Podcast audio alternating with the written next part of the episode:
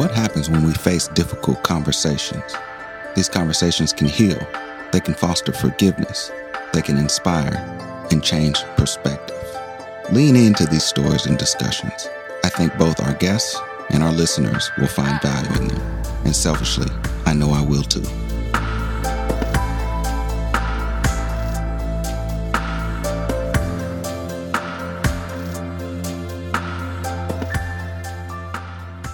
So let's go back to 2003. I was a sophomore in Lawrence, Kansas at the University of Kansas. And it was book buyback week. We used to have to buy our textbooks. We couldn't rent them.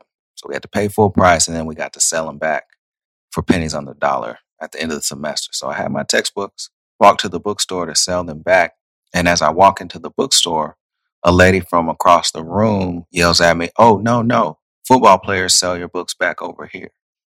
Well, I wasn't an athlete. So I looked around because I was fairly certain she probably wasn't talking to me, but there was no one in the direction that she was looking. So she she was talking to me and she kind of waved me over. And I didn't know how to tell her this, but I wasn't an athlete. And the obvious thing to me is you have a an obvious thing to me at the time is you have a young black male who's in college. And the assumption was, well, you know, he must be there on the, the merits of his athletic ability, right? He's he, there's no way he's here just as a as a student. And I was pretty upset by it. Um, I just remember being really offended. I remember thinking how, uh, you know, inappropriate, how racist of a comment that was. And it still stays with me today, you know, how that comment made me feel. But if I could fast forward to today, you know, that was almost 20, 20 years ago, 18 years ago or so, the perspective that I have on that particular incident is way different than it was back then the insight that I've gained over the years is, has kind of allowed me to view that incident quite differently than I did back then. At the time, I thought it was racism. You know, I was quite offended. But now it's actually pretty clear to me that that wasn't necessarily overt racism. That was implicit bias. And her bias that black college students were athletes was so strong that she overlooked the fact that it was unlikely that a 145 pound, 5'10 student was a division 1 football player. So what exactly is implicit bias? Implicit bias is when we have, you know, attitudes, beliefs or stereotypes that are able to impact our decisions and our actions, the way we treat people, the way we understand things in an unconscious manner. And that can be kind of dangerous, right? But I think it's important to point out that implicit bias is very, very different from explicit forms of discrimination, like racism, sexism, ageism, bigotry, other forms of discrimination like that. It, they are two very distinct things because in this case, intent matters. When we're dealing with explicit discrimination, there is intent. There is uh, an intention to discriminate against someone for whatever reason. When we're talking about implicit bias, there is no intent. And when we talk about implicit bias, it means that someone's intentions were pure, but the subconscious effect had a negative impact on the decisions that they make. There's another part to this equation, though, that I think is important as well, because it is unfair for me to just stand up here and say, yeah, implicit bias is different from explicit forms of discrimination. And although it is, for those who are on the receiving end of our collective biases, the groups in society who are at a disadvantage because of our collective biases, to them, the outcomes are independent of the intentions, meaning it doesn't matter to them that our intentions have been good and that we didn't mean to discriminate against them. The damage is done. And I think it's important to say, hey, yeah, there's a lot of hatred and explicit discrimination in our world still. But I think the impact of implicit bias is more significant than explicit forms of discrimination. And so we got to talk about this stuff. Given that I spend a good amount of my time leading workshops on implicit bias and teaching about implicit bias, I am quite aware of how complex uh, a thing implicit bias is. But I'm really certain about two things. And that's that everybody has implicit bias and that we shouldn't necessarily feel ashamed of that. My reasoning for both of those thoughts goes hand in hand. Let me explain. Whenever I facilitate these discussions about implicit bias, one of my primary goals is always to destigmatize what it means to have implicit bias. That's usually my primary goal. And my move to destigmatize what it means to have implicit bias has nothing to do with the impact of implicit bias because the impact of implicit bias is profound, it's significant. And I would argue about that the impact of implicit bias is much greater than the impact of explicit forms of discrimination. The reason why I think it's important to destigmatize it is because for me, the most important thing is for us to have these conversations. And if we're able to destigmatize what it means to have implicit bias, if we're able to take away that shame and guilt that's often associated with implicit bias, well, people are simply going to be much more likely to have these conversations. And the way I destigmatize it is simply by teaching where it comes from. Because I think once we all recognize where the implicit biases that we have come from, we'll realize that it's not really our fault. And it's a product of the way our brains work, it's the product of the environment that we live in. And a lot of it may be evolutionary, even. So let's talk about it. One of the main reasons we have implicit bias is simply the thing that makes humans human. It's the reason that humans are as efficient of beings as we are. And it has to do with the way our brains work. The human brain essentially functions like a computer, right? It has a pretty significant processing power. And most of that processing happens below the surface of our conscious awareness. It's all subconscious. And a lot goes on that we're not aware of because our brains are able to, hey, say, hey, Jabraan, you don't need to worry about this. You take care of the stuff that needs your conscious attention. I'll handle the subconscious stuff. And to be able to handle all of this information that's coming in at any given moment, our brains rely on pattern recognition. Our brains rely on mental shortcuts to really make these decisions that are, again, just below our conscious awareness. And to be able to do that, there is the threshold that once we've reached it, the brain feels like, hey, I have enough information to make this decision. And it makes that decision. And it does it really well. Again, we're really efficient. Our brains don't make a lot of mistakes when it comes to that, but we are doing this so much that there are going to be times where we slip up. And bias decisions are formed when our brains think we have enough information to make a decision or take an action or a reaction, but we don't. And then that can result in some pretty significant consequences. The next relevant question is well, where does the brain get that information it uses to make these decisions? Well, part of it, a big part of it, comes from our past experiences, right? The interactions we've had since the first time we can remember having interactions and maybe even before through present, right? These interactions that we have shape the associations and the stereotypes and the attitudes that can result in biased decisions or actions. It's these interactions that form all of this.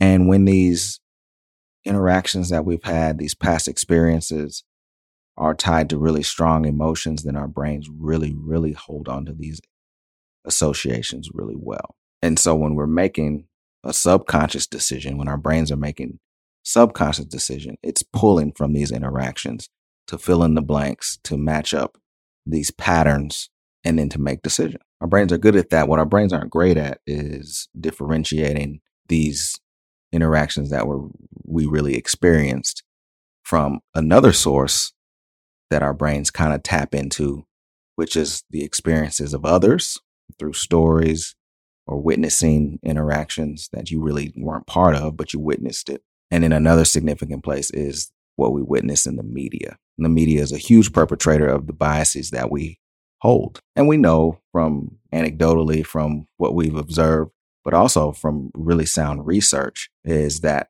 the media plays a big role in shaping many of the negative biases that underrepresented groups have to deal with, whether that's people of color, those who live in poverty, women, and other marginalized groups you can look at the data and, and it paints a really ugly picture.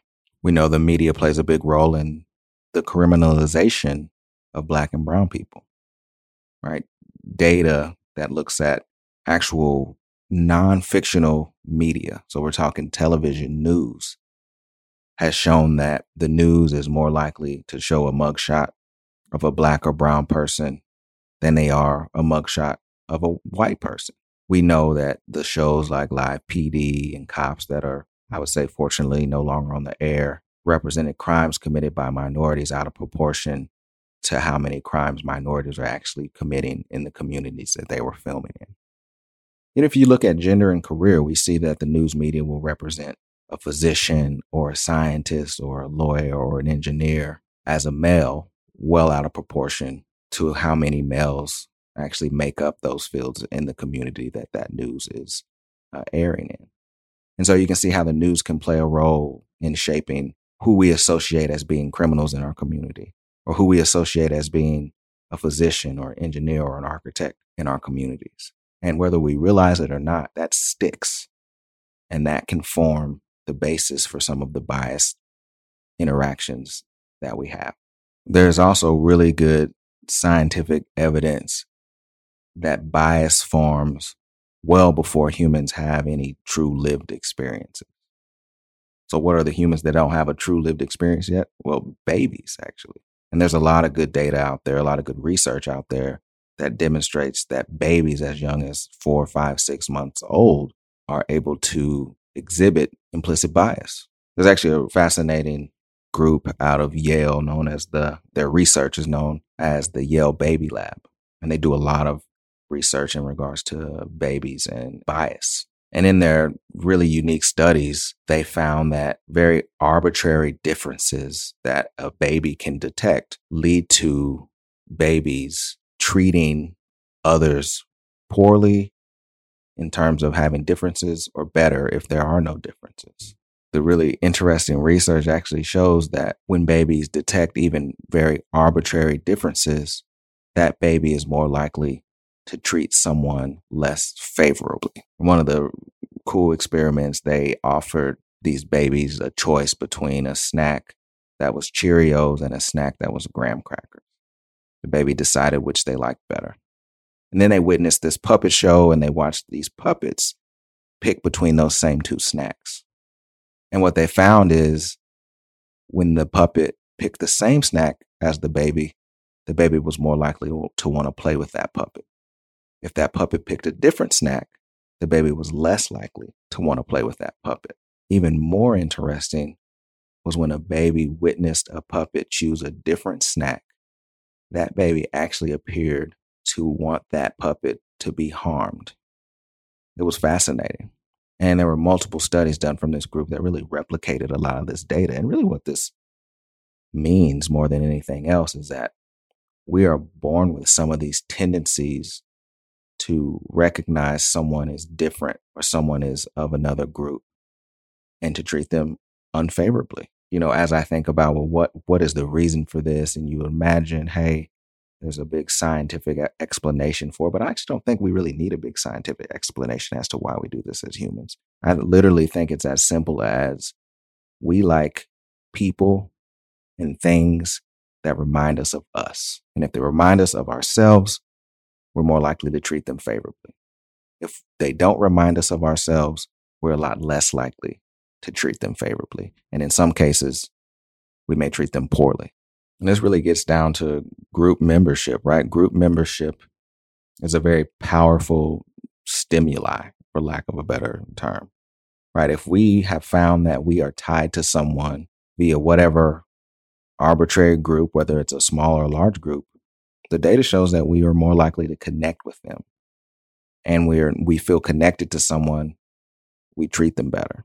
And we tend to think of groups like large groups like race, gender, age, that sort of thing. But depending on the context, it can be a very arbitrary group, like an accent or what part of town you live in or what hobby you like or what sports team you root for. And depending on the context, those arbitrary ties, which they seem relatively arbitrary, may still have significant impacts on how we treat others. And there's so many studies out there that demonstrate this.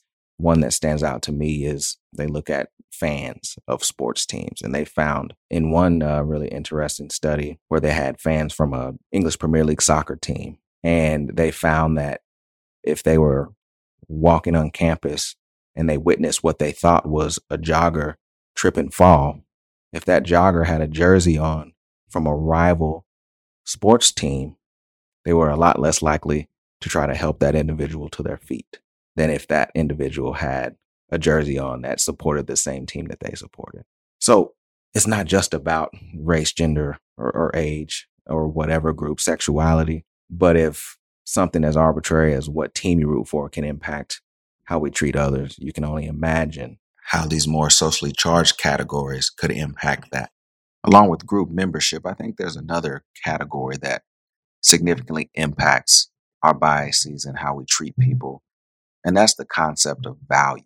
And what I mean specifically is the value that society places on certain characteristics or attributes. And I think a really good example of this is what happened a couple of years ago at Starbucks in Philadelphia, where two black men, Donte Robinson and Rashon Nelson, were ultimately arrested for loitering. If you don't know the story, the short of the long is that they were uh, in Starbucks waiting on a, a third friend to meet them to have a, a meeting. And one of the gentlemen went up to the counter, asked for the code to get into the restroom. The lady working the counter said, I'm sorry, you can't have the code. We only give the code to paying customers. He said, Well, I'm going to be a paying customer. I'm just waiting on a third person before we buy anything. She said, No.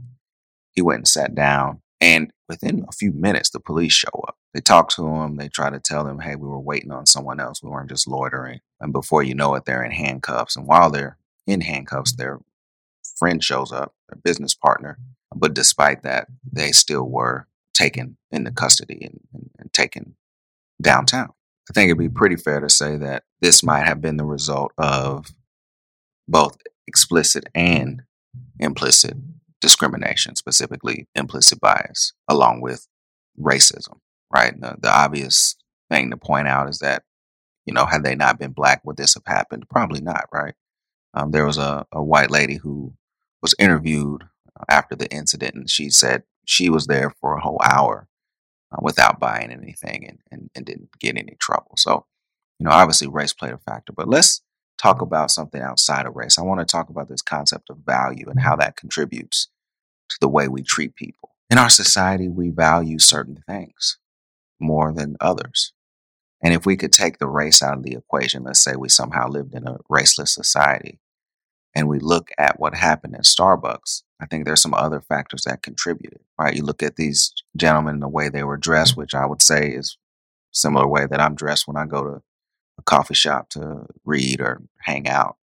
That's in comfortable clothes, tennis shoes, sweats, maybe a hoodie, a jacket. But in our society, for whatever reason, we place more value on someone who's wearing a suit and a tie as opposed to someone who's in sweatsuit or a comfortable outfit like that. And had these gentlemen been in a suit and a tie, would they have had to deal with what they had to deal with? There's no way of answering that, but but I would wonder if it would have been less likely. You look at the way they wear their hair, right? Both of them have longer hair like I do. One's in, in, in braids, the other one's picked out. One ha- one of them has a beard, the other one has a beard as well, actually. And in our society, for whatever reason, we tend to place more value on someone who is what we would call quote unquote clean cut, right? Shorter hair, clean shaven. And so you ask, had they wore their hair different? Would this outcome have been any different for these these gentlemen? Had they been smaller guys instead of bigger guys? Had they been women instead of men? Had they been much older or much younger? Would the associations and stereotypes that led to them being arrested have been the same if some of these characteristics were were different. Now, I'd probably argue that some of those may have made a difference, and we might have been looking at a different outcome. The point is not that they shouldn't have dressed that way or they should wear their hair different, so things like this won't happen. The point is, if they would have dressed differently or wore their hair differently, things like this might not happen. And that's the problem. For me, the most fascinating area of research as it pertains to implicit bias is the research that's done with functional MRI. And this is the same MRI that you've all heard of, right? When you twist your knee or have a bad headache, your, your doctor may order an MRI. And that looks at the structure of an organ or a body part. Well, functional MRI actually looks at the organ's function. And what is able to be done is you have you get in an MRI machine just like you would any other time, And that functional MRI machine is able to detect increases in oxygen and increases in blood flow in different parts of the brain. And we know that when a certain part of the brain is working, well, that part of the brain needs more oxygen, it needs more blood flow. And so you can see what parts of the brain are working by seeing which parts of the brain activate on functional MRI because they're getting more blood and they're getting more oxygen. And because we know for the most part what every single area of the brain is responsible for, we can use functional MRI to understand an emotion or a feeling that someone is experiencing, even if that emotion or feeling has not yet been brought to their consciousness, even if it's implicit. And one of the most remarkable studies that I've ever read about in terms of functional MRI was a study on fear. And most of us have heard about the part of the brain called the amygdala, which is responsible for fight or flight, right? It's the, the fear center of the brain. When that's activated, we have to be ready to fight or run away, right? And so there was a study done where they put individuals in a functional MRI machine and then they exposed them to things that are traditionally scary. They invoke fear in almost anyone. So in this case, it was pictures of snakes and pictures of spiders. And when they did that, they looked at the functional MRI and they saw the amygdala, the part of the brain responsible for fear, was activating as it should have, right? But then they did something else. They then exposed these individuals to a bunch of different pictures of men and women of different races, ages, sexualities, genders. And what they found was that in a significant portion of these participants, when they were exposed to images of young black males, there was a fear response greater than the fear response they saw when they were exposed to pictures of snakes and spiders and other scary things. So take a minute to think of that in the context of officer involved shootings of unarmed black men and how an implicit fear of a black male may contribute to how some of these tragedies have played out. And there were other studies as well. Uh, one study showed implicit brain responses to individuals of the LGBTQ plus community. Uh, another showed decreased empathy within the brain when someone of a different racial background observed someone being hurt. And so all of this is really just the first part of a discussion about implicit bias that gives some insight to where all of this comes from. And to go back to the idea of destigmatizing, I hope that you can appreciate that this is not by choice, right? Part of our biases come from the way that our brains work. More of our biases then come from the society that we live in that shapes these associations that we have. And so it's a tough uphill battle. And I strongly believe that no one should be ashamed or feel guilty about the fact that they have implicit biases, and everyone does have them. But I think it also sheds light on how difficult it is to mitigate the biases that we have. And I think the other part that is eventually worth some discussion is to actually get into the details of what does implicit bias mean for society? What are the outcomes? What is the impact of implicit bias on society? And then finally, what can we do about it? I hope that we're able to talk about that at some point. Let me know your thoughts about this episode. I'm easy to reach on Twitter at Jabraan Pasha, on Instagram at What Medicine Did, and on unlockingimplicitbias.com. Thanks for leaning in with me.